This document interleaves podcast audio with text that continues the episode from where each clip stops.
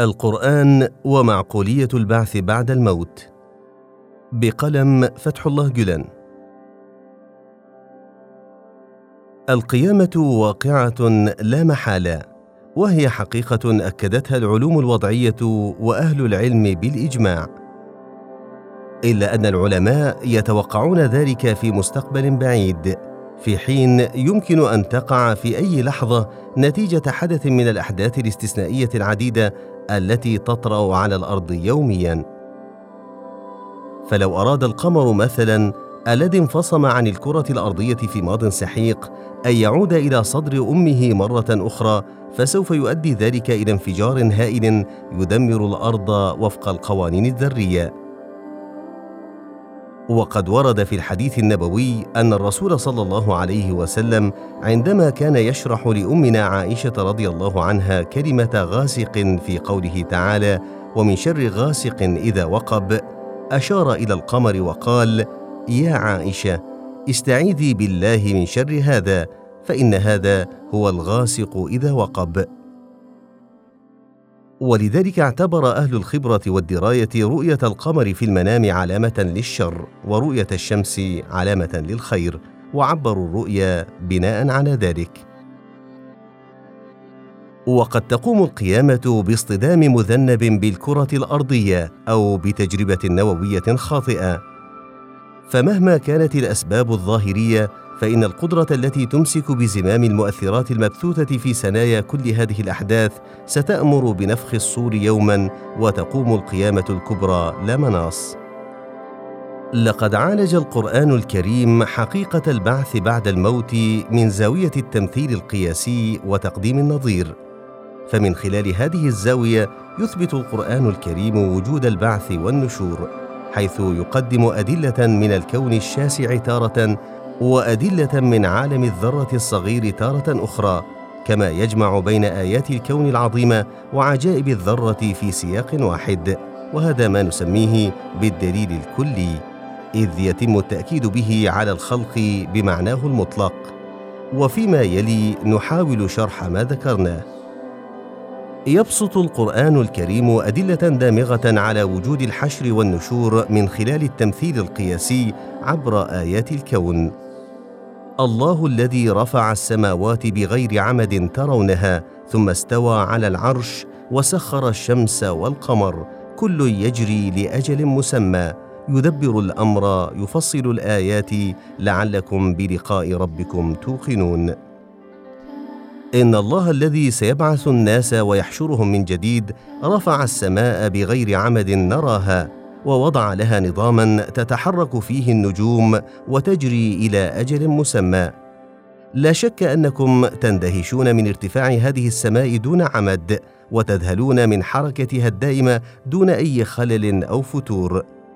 ثم يستوي الله ايا كان معنى الاستواء على الخلاف المذكور في علم اصول الدين على العرش وينفذ حكمه من هناك وبالتالي يسخر الشمس والقمر ويعطيكم زمام الاستفاده منهما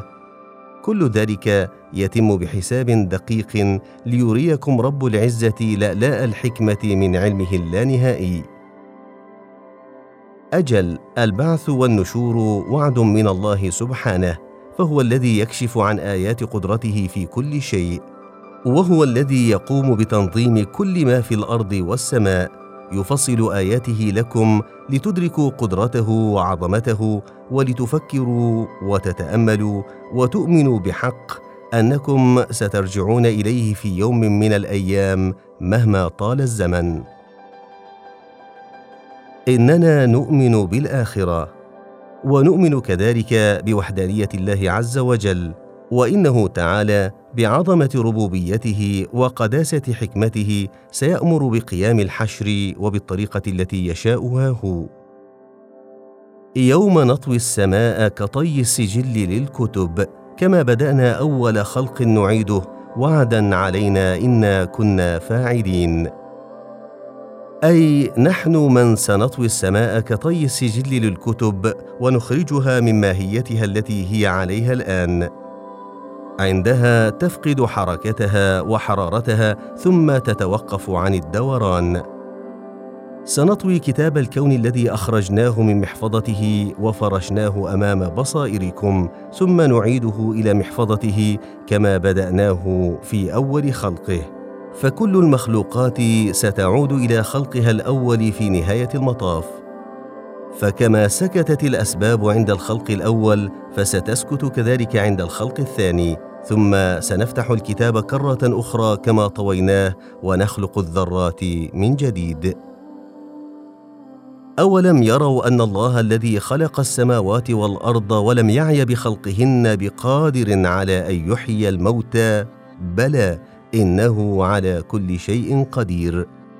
ان الله الذي خلق السماوات والارض وسيرها داخل نظام بديع دون عي منه ولا تعب اوليس قادرا على ان يحيي الموتى من جديد امعنوا النظر في الكائنات وتاملوا فيها جيدا سترون بجلاء قدره الله في كل شيء انه تعالى لا يمسه تعب ولا يحتاج الى راحه ابدا وفي ايه اخرى يقول تعالى ولقد خلقنا السماوات والارض وما بينهما في سته ايام وما مسنا من لغوب اجل اوليس الله بقادر على احياء الموتى من جديد ان التمثيل القياسي في القران الكريم هو منهج استدلال واضح وعن طريقه تقدم ادله وبراهين من العالم الفسيح الذي نعيش فيه لاثبات خلاقيه الله سبحانه وتعالى جليه ولتهيئه الاذهان للايمان بخلق الكون من جديد ومن ثم يزداد الانسان يقينا بيوم البعث والنشور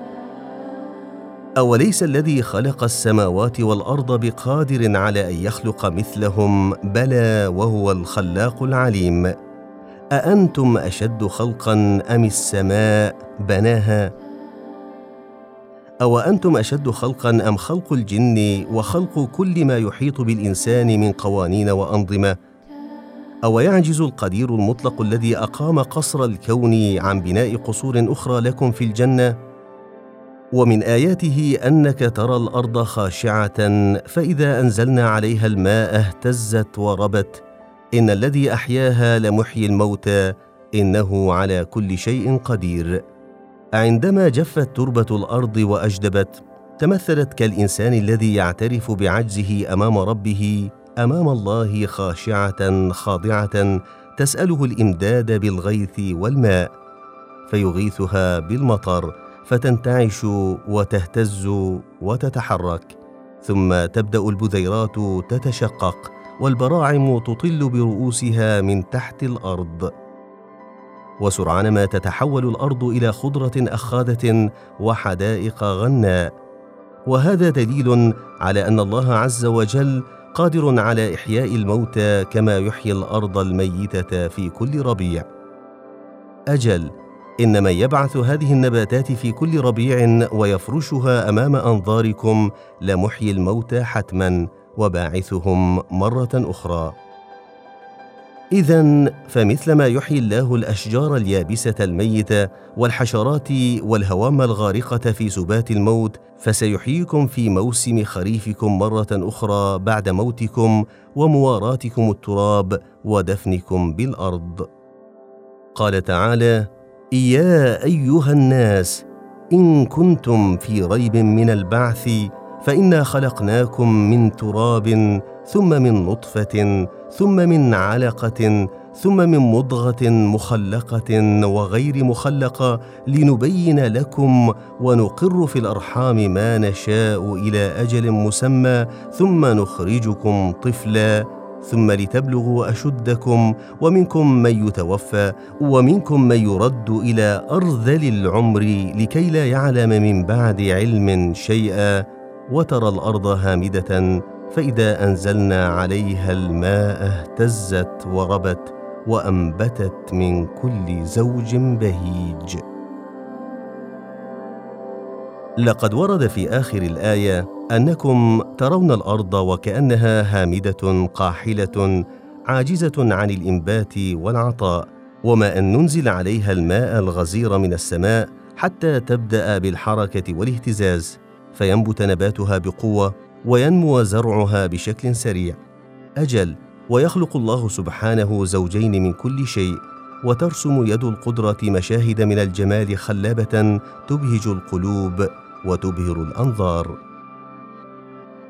ذلك بان الله هو الحق وانه يحيي الموتى وانه على كل شيء قدير فجميع ما ترونه حق لانه من الله تعالى هو الذي سيحيي الموتى وهو على كل شيء قدير يكشف لكم قدرته من خلال تجليات خلقه ومن خلال تدبيره لآلاف الوقائع والأحداث التي تحيط بكم وأن الساعة آتية لا ريب فيها وأن الله يبعث من في القبور لا ريب أن كل هذه الآيات تشير إلى قيام الساعة وتؤكد أن الله سبحانه وتعالى سيبعث كل من في القبور مرة أخرى ويحشرهم من جديد ومما هو واضح في كل هذه الآيات ان الله تعالى اثبت البعث من خلال الاحداث التي تقع في الارض التي نعيش عليها فكما انه تعالى يحيي البذور وينبتها في ربيع جديد بعد تعفنها وموتها تحت الارض فكذلك سيحيي الانسان الذي يتاكل جسده في القبر ويتبعثر في يوم البعث والنشور الذي هو ربيعه الثاني أهذا هو اسلوب القران المبهر في بسط القضايا واقناع العقول كان المخاطب فيلسوفا او راعي غنم فليس ثمه اسلوب يفوق اسلوبه في العرض والاقناع والتاثير لقد حسم القران القضيه وبت فيها وما كتب او قيل حول الموضوع من طرفنا نحن البشر انما هو شرح او تفصيل لما ذكره القران العظيم لا غير وفي السياق نفسه نجد ان القران المجيد عندما يريد اثبات الحشر الاعظم عبر دلائل انفسيه يحيل انظارنا الى عالم الذره ويفتق اذهاننا بقوله كما بداكم تعودون فكما انه تعالى خلقكم اول مره من تراب ثم من لطفه ثم من علقه ثم من مضغه فكذلك سيجمعكم ويعيد ذراتكم الى اصلها مره اخرى وسيخلقكم من جديد ويقول جل شانه اولم يرى الانسان انا خلقناه من نطفه فاذا هو خصيم مبين وضرب لنا مثلا ونسي خلقه قال من يحيي العظام وهي رميم قل يحييها الذي انشاها اول مره وهو بكل خلق عليم ان كفره القرون الاولى وبقايا كفره هذا القرن ينطقون باللغه نفسها وبالاسلوب نفسه فيقولون من يستطيع جمع هذه العظام ونفخ الحياه فيها بعد ان صارت رمادا فيجيبهم القران قائلا قل يحييها الذي انشاها اول مره ويقول عز وجل الذي جعل لكم من الشجر الاخضر نارا فاذا انتم منه توقدون ان رب العزه هو من اخرج من الشجر الاخضر الرطب نارا بينما تقرر القاعده عدم اجتماع النقيضين ولكن صاحب القدره الازليه الابديه جمع هنا بين النقيضين وبكل سهوله ومن المعروف لدى العرب أن شجر المرخ والعفار الذي يتقطر منه الماء سريع الوري والاتقاد إذا قدحت أحد أعواده بالآخر وهو يتقطر ماء تولدت النار من بينهما وهكذا فإن الله الذي تجلت عظمته في هذا الشجر قادر على جمع العظام البالية وبعث الحياة فيها من جديد وبالتالي على إحياء الإنسان وحشره لحياة ثانية مرة أخرى سار القران الكريم على الاسلوب نفسه في اثبات البعث والنشور وهو يستعرض ايات الكون الصغير الذي يتالف من اصغر اجزاء الذره وجزيئاتها قال تبارك وتعالى يا ايها الناس ان كنتم في ريب من البعث فانا خلقناكم من تراب ثم من نطفه ثم من علقه ثم من مضغه مخلقه وغير مخلقه لنبين لكم ونقر في الارحام ما نشاء الى اجل مسمى ثم نخرجكم طفلا ثم لتبلغوا اشدكم ومنكم من يتوفى ومنكم من يرد الى ارزل العمر لكي لا يعلم من بعد علم شيئا وترى الارض هامده فاذا انزلنا عليها الماء اهتزت وربت وانبتت من كل زوج بهيج اي ان كنتم في ريب من الحشر والنشور فانظروا الى هذا الحدث الذي يقع في ماهيتكم وتاملوا هذا الدليل الانفسي الاتي ان الله عز وجل خلقكم بادئ الامر من تراب وصنع خميره ماهيتكم من بعض العناصر المبثوثه في الارض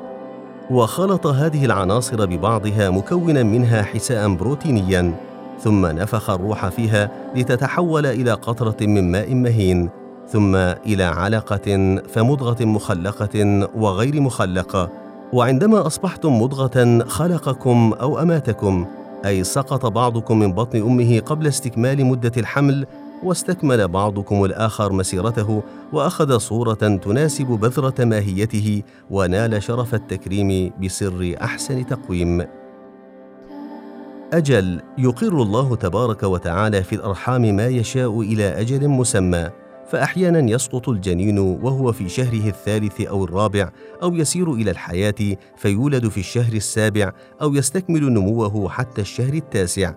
وأنتم يا أيها الذين خلقناكم أطفالا أبرياء أنقياء تسلكون بعد ذلك درب الحياة أملا في الوصول إلى الغاية التي خلقتم من أجلها ولكن منكم من يتوفى مبكرا ومنكم من تمتد به الايام ويرد الى ارذل العمر فتضعف ارجلكم وتصاب ظهوركم وتنحني قاماتكم وتشتعل رؤوسكم شيبا وتنهزمون امام الشيخوخه متقهقرين ها قد باتت حياتكم كلها معاناه لكي تعلموا انكم لا تساوون شيئا مهما على شانكم اذ تبداون الحياه اطفالا عاجزين وتفارقونها اطفالا عاجزين ولكن بلحيه هذه المره يقول تعالى ايحسب الانسان ان يترك سدى الم يك نطفه من مني يمنى ثم كان علقه فخلق فسوى فجعل منه الزوجين الذكر والانثى اليس ذلك بقادر على ان يحيي الموتى ان الله الذي تنقل بكم في منازل من الخلق شتى حتى سواكم على هذه الهيئه الرائعه التي انتم عليها الا يستطيع ان يبعثكم من جديد